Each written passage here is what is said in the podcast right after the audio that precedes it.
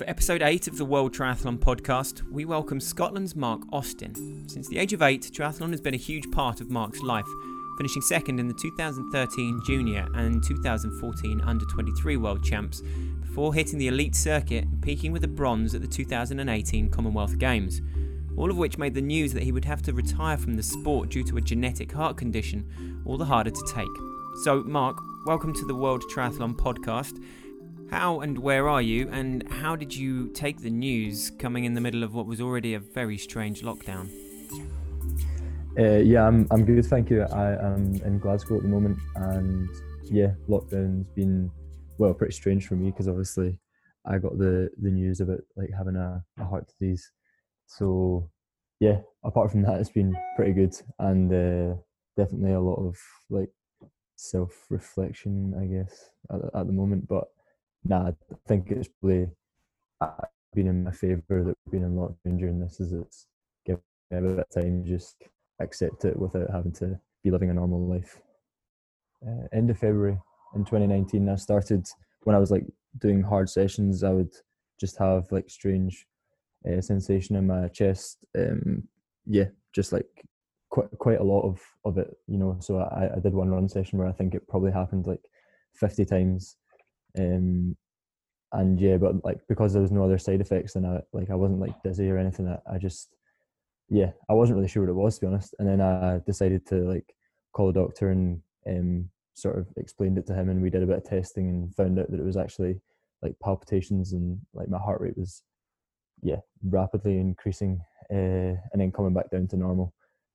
Uh, so then from that from that that was like March in 2019, and then from then on I've just been like under investigation and doing like loads of testing and stuff and because uh, it's a progressive uh, disease and because it's a i'm like at a very early stage of of it like I, I essentially there was really not many signs last year and there was no uh, damage to the heart which is a good thing but it means that like if they scan my heart they can't say oh right yeah you've definitely got it because they couldn't see anything. So then uh, at the start of this year well, I actually got cleared in August last year. They they said like yeah we, we can't find anything and like you're good to go. But then I I had a, a like monthly checkup and monthly tests just to just to like double check I guess. And then those tests sort of showed some abnormalities again. And then yeah the the scan this year showed a bit of progression and uh, yeah that was that was in um, March April and then that that was when I found out that uh, like sadly was you know elite sport and endurance endurance sport is not not what you want to be doing when you have this disease as it just makes it progress a lot faster. So it, it was there was definitely some like worrying times certainly towards the end of last year where there was a lot of like conflicting opinions on the results and you know some people thought that i should just be on the couch doing nothing. And then other people were like you know why are you t- still still testing him because he's he's passed all the um he, like all the scans are good and there's no sign of anything bad going on. So i was in like caught in a, a bit of a conundrum in terms of should i be going out training or should i be staying at home and going out training. There's quite a lot of like bad thoughts going around my mind about like whether i was doing the right thing or not. So well yeah totally. if that's what you so obviously want to be doing mm. and some people are saying it's perfectly okay and some are saying it's not then yeah, you, you obviously are desperately keen to get back out there, and mm. and presumably it was because also at the end of each of those sessions where you were feeling something, then as soon as you cool back down, then there's no lingering effect, right? You just you're back to normal. Absolutely, and uh, e- even even in the moment, it wasn't um, like you know it wasn't really that bad. Like I, I was, I would be running at like uh, you know like sub three minute Ks, and then have it happen to me for like 10 seconds and feel a bit like breathless and then it would go away and I would control it and then uh, yeah it, it, was definitely that that wasn't that bad. I would say that the worst time was yeah towards the end of last year where I, I just didn't know what I should be doing and and I didn't really know what the next step was. So even yeah it was obviously horrible news to find out but actually having um, a definitive answer was nicer than than like the unknown and not and the the kind of worry that uh, I don't know what I should be doing right now, but I, I don't want to sit at home and not train because then I'll never get back to to where I want to be in terms of uh, getting on the start line this year. And at the same time, I don't want to go out and be training if it's going to potentially lead to me having like an early death. So that yeah, that was not enjoyable. Whereas now, you know, when I like yeah, I know what I need, I know what I can and can't do, and it's it's unfortunate that I can't do some of the things that I love, but uh, there, there's not really a temptation to go and be doing track sessions because it's yeah, like I know what it's going to cause, so I'm not really that fussed about about doing that, and I, am just trying to find out find some other things that I'll enjoy as much as I, I did um, triathlon. Looking back then, uh, 2014 was a massive breakthrough year for you with the home Commonwealth Games in Glasgow and the first World Series in Yokohama. Yeah, so uh, like 2014, that was my um, main the main thing I was training for as a youngster. Uh, so when I was 13, they announced that Glasgow would have the games, and I remember my swim coach that day saying, like, as I got out of swimming, he was like, "Oh, you know that you should really kind of like, I guess, put that as at the forefront of your mind, and that's this is something that you can do." So like, as a 13 year old, to hear someone say like you could go to the home Commonwealth Games, that was like massive um, kind of self belief. And from then on, I was just like that. My my sole aim uh, uh, in triathlon was to be on that start line. So to stand there was really incredible. And then obviously had um, quite a like good day looking back at the time. It was pretty intense, but to, to experience the home crowd uh, on the front with like the two like absolute legends of the sport um, and you know the Brownlee brothers, like everyone in the UK knows who they are. So all of a sudden, uh, I went from just being like all my friends just know me as doing triathlon. They don't really know how good I am, or or like they know that I do it, but that's about it. And then they can actually see like, oh, you're you're able to keep up with those two guys that like were in, were in the Olympics, and um, yeah, that for me that was like such a such a cool experience. And um, from then on, I was I was sort of like, yeah, I've done that, and anything now is not not a bonus. Not to say that like I was content, but uh, that that sort of uh, if, if I, yeah, that moment meant that if, if I had to retire for any given reason, I was like, I'll be happy with my career because I did that. Um, and I and I had like world, I guess world medals from junior, but nah, the, the 2014 stood out for me, and I still think that's like one of the probably my the favorite race, my, my favorite racing experience. Um, just be, just because of the crowd. I just uh, never never experienced anything like that, and uh, it's really, uh, yeah, quite a like 15 minutes of fame moment. Um, so yeah, love that. I mean, yeah, in the UK, certainly that you know between I guess that was smack between the 2012 and 2016 Olympics, right? And and mm. triathlon couldn't really have been much bigger in the UK at that point. No, exactly. It, it was just it was quite new um, to, in a lot of people's minds. But I think because of Alistair and Jonathan in 2012, everyone like people genuinely were like, "Oh, let's go and watch the triathlon so we can see them." So I think there was just a massive crowd um, down there because because they were there. Uh, so yeah, but it benefited me because I got to experience like a home crowd, and uh, that, that's something that I've never. Well, I I got it again in 2018, but it definitely wasn't the same as the Commonwealth Games. Commonwealth Games was like was great. That was just a crazy week to live in Glasgow. It was just pretty unreal to see the city transform and uh, and all these like famous athletes like cutting about where you've like trained your whole life. Like my, the my local where I learned to swim was the the training center, and so I was just at the at the training pool and like all the all these world world leading triathletes were swimming at the pool that I like have been swimming in since I was like three years old. So that was pretty surreal. So Yokohama 2014, um, that first World Series, again, like yeah, that was, that was, was kind of on that start line and, and heading into that race. Yeah, that was it was it was all right. I, I I like took that race on a bit of a whim, and I yeah hadn't really I'd been a bit injured going into it, but then I got offered a start, so I was like, oh yeah, I'll just like why why not? Uh, and I got absolutely hammered. Uh, so yeah, it was it was good to like understand what what that race, what like World Series racing was, because uh, until then I didn't have any clue, and uh, yeah, to like realize the standard uh, was was pretty like humbling, uh, and that was the same with 2014 where I was riding with like with them and they were riding riding as fast as they could and pulling way more than me, and then dropped me, and then went on to run faster than everyone. And I was just like, all right, that's yeah, it was pretty mind blowing to see what people, what the best in the world were capable of. So I would say that was the same for Yokohama as well. Um, but those those experiences are pretty good in terms of, uh, yeah, like just exposing you and making you realize like, oh, okay, I've I've done like well as a junior, but the jump from junior to senior is like crazy, and I, I need to take um have go back and have a think about what I'm doing in, t- in training if if I ever want to compete with these people. But as as a fan of the sport, um, like racing those races was really just really cool, really cool experience, and really good to see uh, what people are capable of. Something like that doesn't leave you feeling too flat. It, it focuses the mind a bit, does it?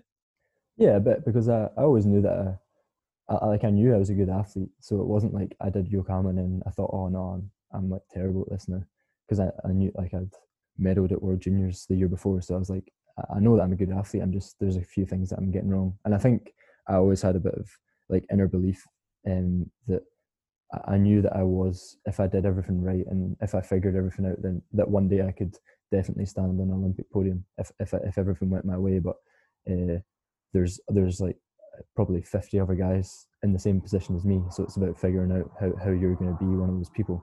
Um, so yeah, definitely, I never really felt deflated after after racing. It was always just uh, like getting exposed and trying to figure out why if, if it had gone badly trying to figure out why um, but I, I, yeah i never felt too down after a bad race and so equally heading to gold coast commonwealth games 2018 um, mm-hmm. there'd been you had a crash in abu dhabi right just yeah so that was the first race of the year and then yeah. we went to australia and just trained but i'd I'd had a really good winter and just hadn't everything had gone pretty spot on. So yeah, there was a couple of things I did wrong in Abu Dhabi, but I knew that it wasn't a, a reflection of what I, what the shape I was in. So um, I sort again, of, can something like that sort of actually like sharpen your mind a little bit rather than have it hanging over you going into Gold Coast? It was like, well, actually, that's something I won't do again, or yeah, a wee bit. Uh, and I think part of me was just like, all right, the next race is Gold Coast. That's I don't have to jump it, jump through any more hurdles to get there, sort of thing. Because um, that that was definitely like I, I didn't train that winter for Abu Dhabi. I trained that winter for Gold Coast. So, um, part of me was just like eh, sort of glad to get out of the way, and that now I can focus on the like the main event. And uh, yeah, it definitely I didn't. I, I, yeah, I can't remember really thinking about it for too long after it, to be honest. And that getting that podium mm-hmm in the Com Games must have been an incredible feeling.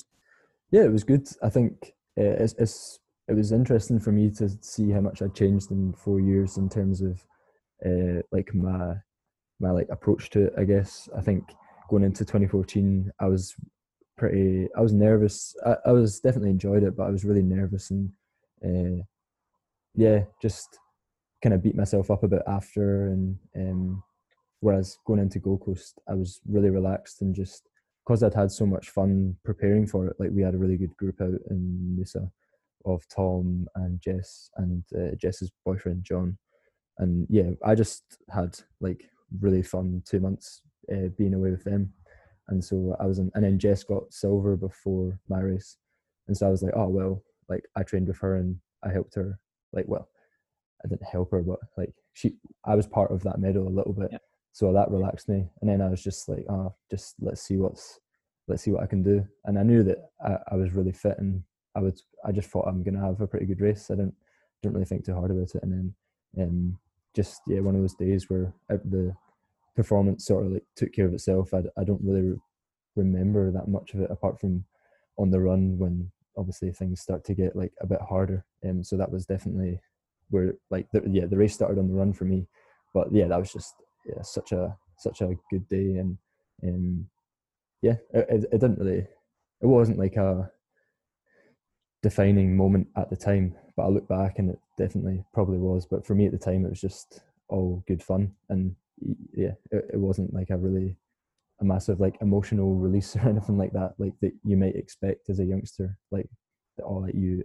Because for me, that was that was a, a dream of mine. I, I didn't actually think I would ever um, get a medal like that. Uh, so to achieve that, what really was like um, massive for me. Which I which makes you know the news of your retirement all the all the more sad um, mm. for for everyone involved in in the sport. But it, you sound very much like a cup half full kind of person. So yeah, you're thinking. Well, I, I think so because uh, I guess it's it's up to me how how I like decide to act to like react to the news. I think you could uh, quite easily just react by being really sad and thinking about all the things that you wanted to do that you can't. And for sure, like th- that those moments come and and like those thoughts do pop into your head of like this is so unfair. Like I didn't get a chance to do this and do that, and all these other people do. But for the most part, it, it's just like this is the situation, and nothing I can do will change like the facts. But I can, like, I can still like be happy, and yeah. my my idea of like a normal life is is maybe is perhaps like too high, and so I need to like adjust my expectations. That's kind of how I see it at the moment, and it's just like about adjusting my expectations and uh, yeah, just living a slightly more normal life, but at the same time, I, I definitely don't want to be the average guy on the street and just try and figure out a way to to be uh, to excel in something else.